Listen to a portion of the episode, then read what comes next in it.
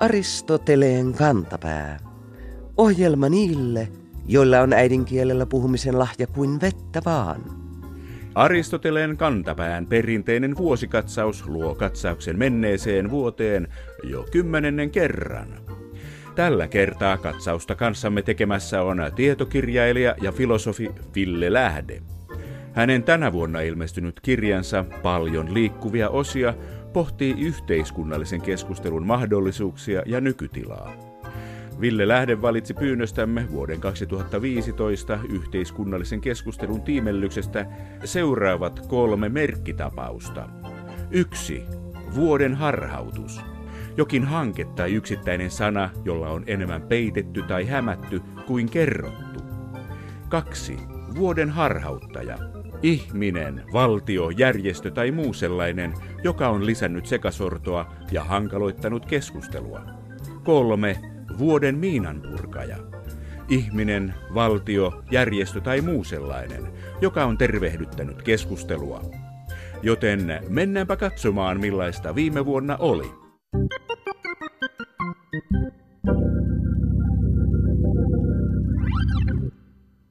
Viime vuonna, vuonna 2005, todettiin aluksi keväällä vaalikampanjassa, että politiikka on rikki. Sitten syyskuussa monet lehdet sulkivat uutisten kommentointipalstansa vastakkaisia kantoja edustavien mielipiteiden vyöryn ja ylikuumenemisen vuoksi ja totesivat, että kommentointi on rikki tai internet on rikki. Vihdoin lokakuussa joku kolumnisti kyllästyi työmarkkinoidenkin sopimiskyvyttömyyteen ja totesi, että suomalaisuus on rikki. Tuntuu siltä, että nämä rikki menneet asiat liittyvät, liittyvät jotenkin toisiinsa. Tietokirjailija Ville Lähde, liittyvätkö ne? No, yhteiskunnassa kuuluu olla kiistelyä, hyvin niin kuin räväkkääkin erimielisyyttä. Se on sellainen asia, mikä nykyisin ehkä unohdetaan, kun puhutaan – tämmöisestä rikkimenemisestä, vaikka demokratian kriisistä tai tiedotusvälineiden kriisistä tai politiikan kriisistä. Itsessään se, että on riitaa ja kiistaa, se ei ole ongelma, koska se on semmoisessa yhteiskunnassa, jossa on aineellisia ristiriitoja, vallan eriarvoisuutta ja ylipäänsä niin kuin isoja eroja ihmisten välillä, eli kaikissa yhteiskunnissa. Niin se on välttämätön osa politiikkaa. Sitten on vaan poliittisesta kulttuurista kiinni, että pystytäänkö ne kiistat pitämään rauhanomaisina, irti väkivallasta ja niin edelleen. Sitten olennaista on se, millä tavalla sitä kiistaa käydään ja millä tavalla keskustellaan ja väitellään. Ja ehkä noita kaikkia yhdistää se, että viime vuosien aikana Suomessa oikeastaan tyyli on mennyt sisällön ylitse. Semmoista niin kuin helppojen letkautusten – näppärien uudissanojen käyttö, se on yhä enemmän alkanut hallita yhteiskunnallista keskustelua ja myöskin tämmöisten niin nopeiden vastakkainasettelujen, nopeiden yksinkertaistuksien luominen. Eli näitä kiistoja ei pystytä käymään sillä lailla, että oikeasti mentäisiin asiakysymyksiä, oikeasti kaivauduttaisiin siihen, että minkä takia ihmiset joutuu vastatusten, vaan luodaan tämmöisiä niin valmiita ryhmiä – jotka on sitten vaikkapa niin vihervasemmistolaiset ja persut tai suvakit ja maahanmuuttokriittiset ja niin edelleen, Et jotka ikään kuin luonnostaan muodostaa tällaisia ihmisjoukkoja, jotka sitten vaan joutuu tukkanuottasille. on niin kuin inhimillistä moninaisuutta korostava kiista, jossa se ihmiset joutuu monissa eri rooleissaan vastakkain ihan eri ihmisten kanssa, niin se on kuitenkin se, mikä on – yhteiskunnallisen elämän ytimessä. Ja se, jos se kiista yritetään kahlita tämmöisiin niin valmiisiin karsinoituihin ihmisjoukkoihin, niin sitten se oikeastaan lakkaa olemasta politiikkaa. Ja se lakkaa rakentamasta mitään. Silloin se vaan ikään kuin muut tekee politiikasta semmoista konfliktiteatteria, jossa niin näyttelijät on valmiina, oikeastaan vuorosanat on valmiina ja lopputuloskin on kirjoitettu oikeastaan valmiiksi. Ne, jotka sanovat, että politiikka on rikki, ovat itse rikkoneet politiikan. Kyllä. On hirveän monta keskustelua, joissa on noussut esiin niin sellainen ajatus, että demokratia tai vielä enemmän tämmöinen kuin kansalaiskeskustelu koetaan niin kuin kiusalliseksi asioiden hoitamisen esteeksi. Tavallaan politiikassa korostuu tämmöinen virkamiesmäisyys tai projektijohtaminen tai insinööritaito, että ikään kaikki olisi hyvän, hyvin, kunhan ihmiset eivät pullikoisi tai olisi niin kovin negatiivisia. Se on minusta niin huolestuttavaa No ihan jos ajattelee u- uutta esimerkkiä, se, että tieteellinen keskustelu, yhteiskuntatieteellinen, taloustieteellinen keskustelu leimataan niin turhaksi dosenttipuheeksi tai kaiken maailman asiantuntijuudeksi. Että jopa niin kuin tieto ja tiedon pätevyydestä kiistelykin koetaan politiikan esteeksi, niin silloin ollaan ihan radikaalisti muokkaamassa politiikkaa joksikin ihan uudeksi. Onko teillä jo mielessä, miksi politiikka ollaan tällöin muokkaamassa? Se on hirveän vahvasti tekemisissä sen kanssa, että miten vallataan ikään kuin tiedon auktoriteetteja. Eli mistä tulee hyväksytty tieto vaikkapa siitä, miten talous toimii, minkälaiset asiat on turvallisuusuhkia tai mistä yhteiskunnallinen vakaus, kasvu, edistys, hyvinvointi rakentuu. Eli se on tämmöinen keskustelun ja niin moninaisen tiedon vähättely, se on oikeastaan vain niin yksi tapa rakentaa yhtä tiedon auktoriteettia, ikään kuin ylentää yksi näkemys yhteiskunnasta ja politiikasta niin, että sitä, se ei joudu käymään kriittistä keskustelua ulkopuolen kanssa. Onko tässä vähän semmoista kaikua, kun on joskus selitetty tätä asiaa, että suomalaiseen keskusteluun on kuulunut joskus aikoinaan niin sanottu konsensus. Nyt siihen olisi liittynyt jollain tavalla se, että kun päästään konsensukseen, niin ollaan hiljaa. Että keskustelua ei tarvita. Ja nyt kun monet on sanonut, että konsensus on rikki tai konsensuksen aika on ohi, niin nyt totutellaan tähän keskusteluun, mutta ei ihan vielä osata sitä. Se vanhakantainen konsensus tietysti rakentui ensinnäkin siihen, että elettiin aika pitkää semmoista, voisi sanoa, ennustettavan poliittisen ja taloudellisen kehityksen aikaa. Tietysti maailmalla tapahtuu vaikka minkälaista, mutta Suomi oli rakentanut semmoisen tavallaan vakaan, tietysti pohjimmiltaan aika epävarma ja vaarallisen paikan, mutta kuitenkin vakaan paikan kylmän sodan asetelmissa – ja myöskin oli sen pitkä hyvinvointivaltion rakentamisen kausi ja myös semmoinen kausi, jonka aikana niin Suomen teollisuus kehittyi tai niin vanhan raskaan teollisuuden ajamana ja sille oli olemassa markkinoita. Maailma oli siis ihan niin aineellisesti aika erilainen paikka. Ja silloin oli tavallaan tämmöiset, voisi sanoa, globaalit edellytykset konsensukselle. Ja sitten toisaalta Suomessa oli luotu ihan niin kuin vahvasti se on, voisi sanoa, niin kuin rauhansopimus – ja siihen liittyvä työnjako työväenliikkeen, elinkeinoelämän, tämmöisten keskeisten niin kuin, toimijoiden välillä. Että se konsensus ja se puhumattomuus ei ollut niinkään suomalaisen, minkään hengen ilmentyvä, vaan se oli se, että oli niin varmat valta-asetelmat. Ja oli selkeä käsikirjoitus sille, että keillä on puhevalta ja keillä on toimijavalta. Ja silloin on myös ikään kuin luontevaa, ei mukavaa, mutta luontevaa, että aletaan sopia kabineteissa tai – julkisuuden takana ja sitten se, mikä tulee julkiseen tilaan, on aika semmoista niin jäykkää ja ennustettavaa poliittista liturgiaa.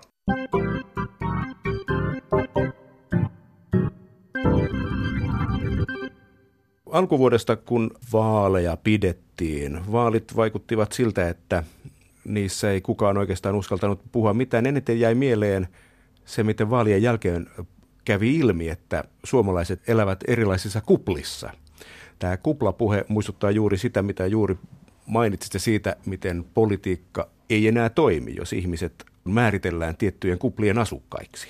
Joo, tämä oli aika hämmentävä episodi, tämä kupla-käsitteen nappaaminen tämmöiseksi viruksen lailla leviäväksi letkautukseksi oli tietysti niin Soinin ja muutamien muiden reetorien tekosia, mutta mä olin itse törmännyt tähän punavihreä kuplatermiin jo kauan sitten, niin kuin helsingiläisten ystävien käyttäminen. He käytti sitä naureskellakseen itselleen ja tavallaan niin kuin itse kritisoidakseen itseään ja muistuttaakseen itseään, että kun asuu Kurvin seudulla tai Kalliossa, niin maailmasta on kapea näkymä, jolloin on pakko ikään kuin pitää yllä sitä, että tarkkailee myös muuta maailmaa.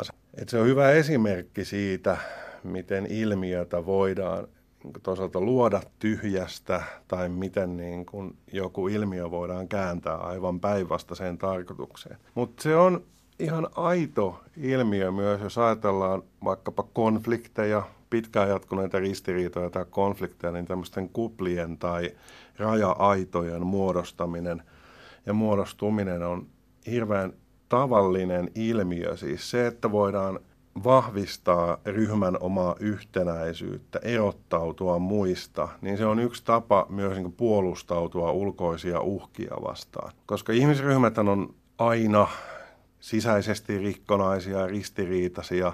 Sieltä löytyy niin luokkalinjoja, erilaisia niin alakulttuurilinjoja, sukupuolien välisiä eroja ja niin edelleen.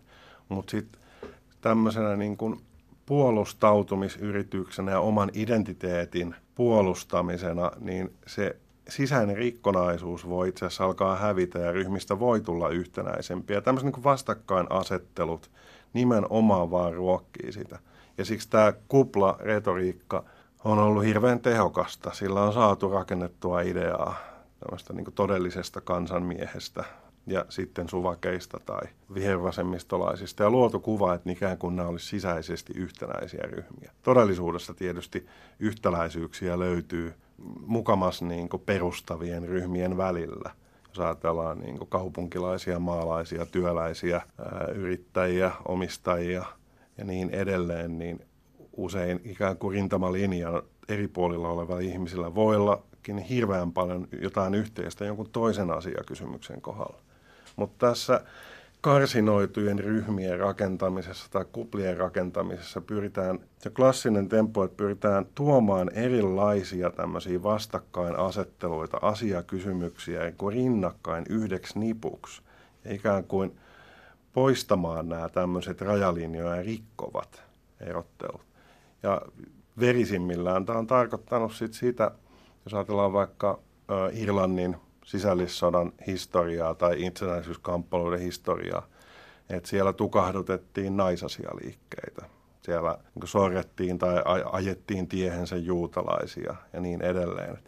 Tällainen niin moninainen liike muuttui hyvin pitkälti tämmöiseksi nationalistiseksi ja uskonnolliseksi liikkeeksi osana tätä isompaa vastakkainasettelua. Tämä kuplateoria tuntuisi sopivan näihin moneen viime vuoden asiaan pakolaiskeskusteluun. Siinä syntyi aika nopeasti tämmöiset kuplat rokotuskeskustelussa, tasa-arvoisessa avioliittokeskustelussa. Ja jos nyt puhutaan ruokavaliosta, että mikä on oikein, niin siinä niitä kuplia vasta kupliikin niin kuin padassa tavallaan kuuluukin. Tulee mieleen, että se on semmoinen ihmisten reagointitapa, mitä monenlaisimpiin asioihin. Mainitsitte juuri, että ryhmän koheesio – tulee tiiviimmäksi kuin joku uhkaa. Mikä meitä uhkaa, kun näitä kuplia muodostuu näin helposti, tietokirjailija Ville Lähde? No syitä on monia. Jos mä nostan esiin vaikka tämän ruoka- ja rokotuskeskustelun, niin siinä yksi ihan selkeä taustasyy on tämmöinen toistuva vastakkainasettelu tiedon ja mielipiteen tai tieteen ja uskonnon tai tieteen ja uskomusten välillä. Siis se ajatus siitä, että kuka tahansa ihminen, mikä tahansa ryhmä voi muodostaa tietoa. Ja tässä menee sekaisin kaksi ihan niin perustavan tärkeää asiaa.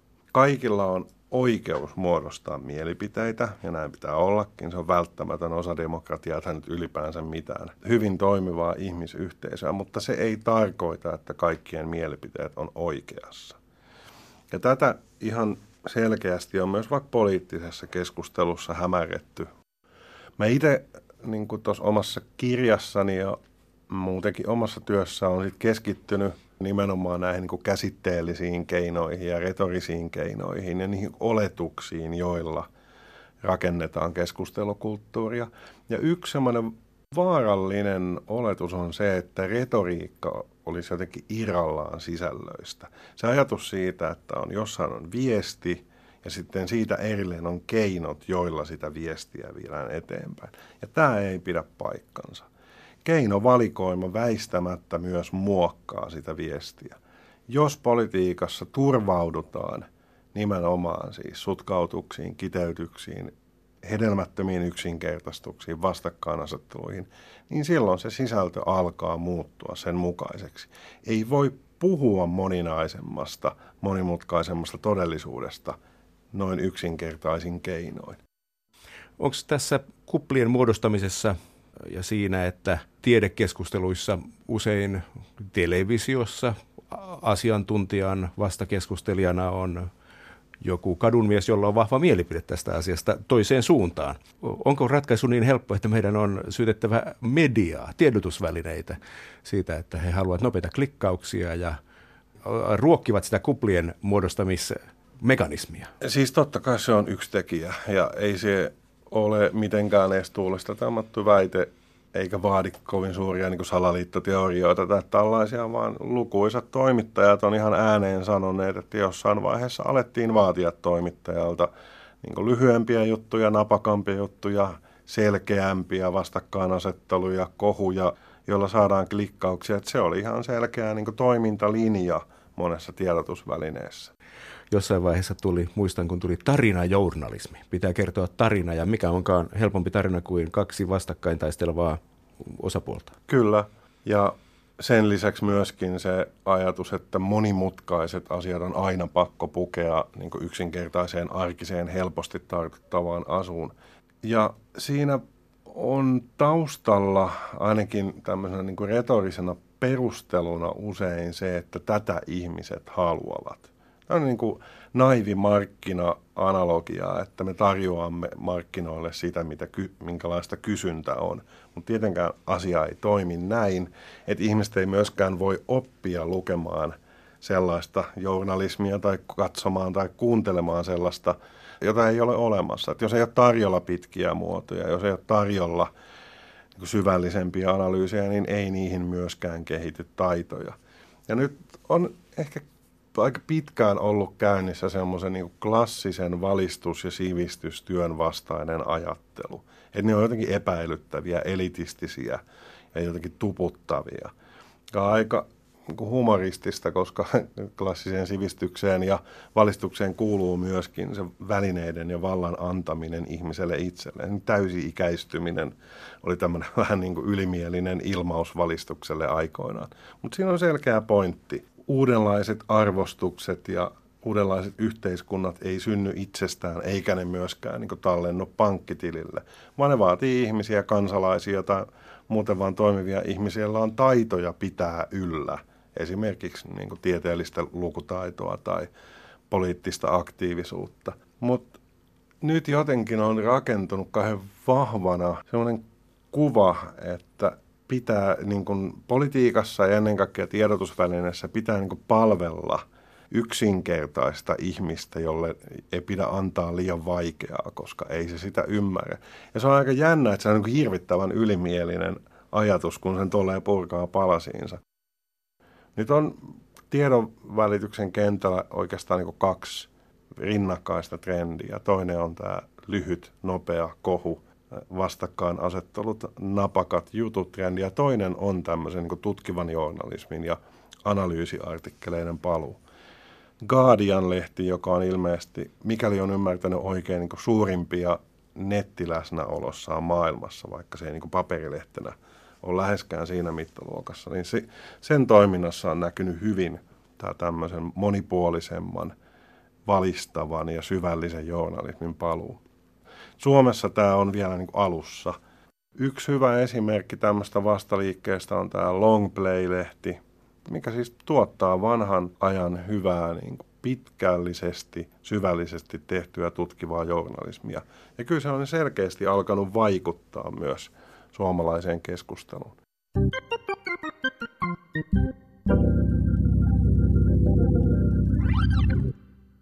Nyt lähdemme sitten äh, vuoden valintoihin tietokirjailija Ville Lähteen kanssa. Te olette valinnut vuoden harhautuksen.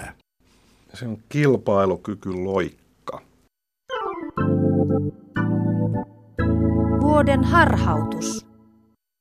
Ja tällä mä en niinkään kommentoi kilpailukykykeskustelun sisältöä, vaan ylipäänsä sitä, miten toistelemalla tätä kilpailukykyloikan vaadetta tavallaan valmista skeemaa, että tai valmista kehystä, minkä piirissä politiikkaa voidaan tehdä. Ikään kuin politiikan mahdollisuuden ehdot määriteltiin pelkästään ikään kuin toistelemalla ja käyttämällä tätä sanaa. Ja se oli hirveän pelottavan tehokas tapa oikeastaan niin kuin lopettaa yhteiskunnallinen keskustelu. Että oli ihan selvää, että lukuisat talouden asiantuntijat vaikkapa kiisti valtiovarainministeriön analyysejä. Tästä on niin pitkään toistuvina aaltoina käyty tätä keskustelua, miten eri asioissa tämä niin hallitseva kilpailukyky, loikka-ajatus ei ole ongelmaton. Mutta kun sillä sen sijaan, että oltaisiin käyty keskusteluun, niin vaan toistettiin tätä niin oletusta, toistettiin sitä ajatusta, että kyllä me voidaan keskustella, kunhan keskustellaan näissä raameissa. On jo sanottu etukäteen, että kene, mikä tieto ja kenen tieto on hyväksyttävää ja muut voivat sitten pulista siellä kansalaisyhteiskunnassa.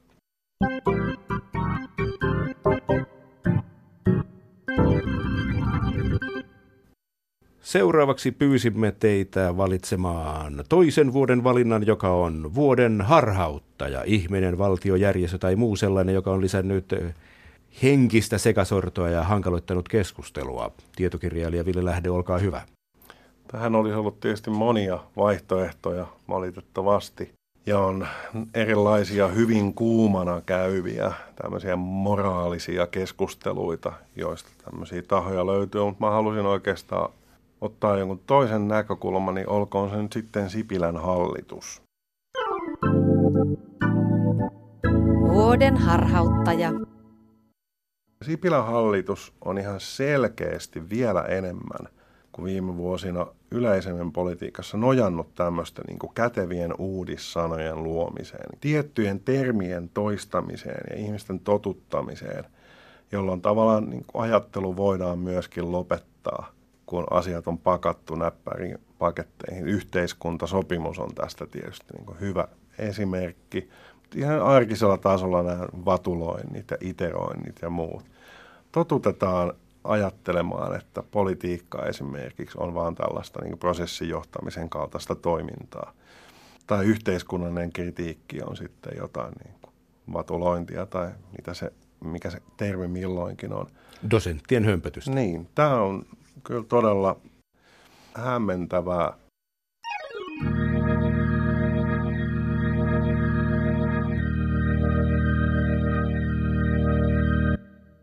Jotta jotain toivon pilkahduksiakin olisi, niin pyysimme teitä, tietokirjailija Ville Lähde, valitsemaan myös vuoden miinan purkajan, ihmisen valtion tai järjestön, joka on tervehdyttänyt keskustelua. Joo, no mä tuossa aiemmin mainitsin tämän Longplayn, joka olisi ollut varmasti silloin mun valinta, kun se oli perustettu, mutta valitaan tuoreempi, eli faktabaari.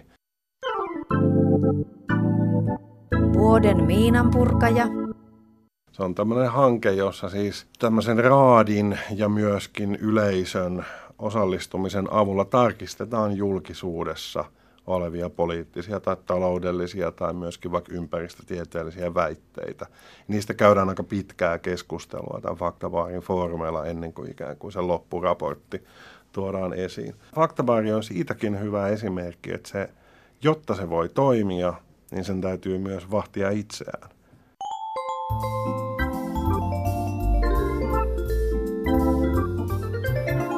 Kerro Aristoteleen kantapäälle, mikä särähtää kielikorvassasi. Tee se internetissä osoitteessa www.yleradio1.fi kautta Aristoteles tai lähetä postikortti PL 58 00024 Yle.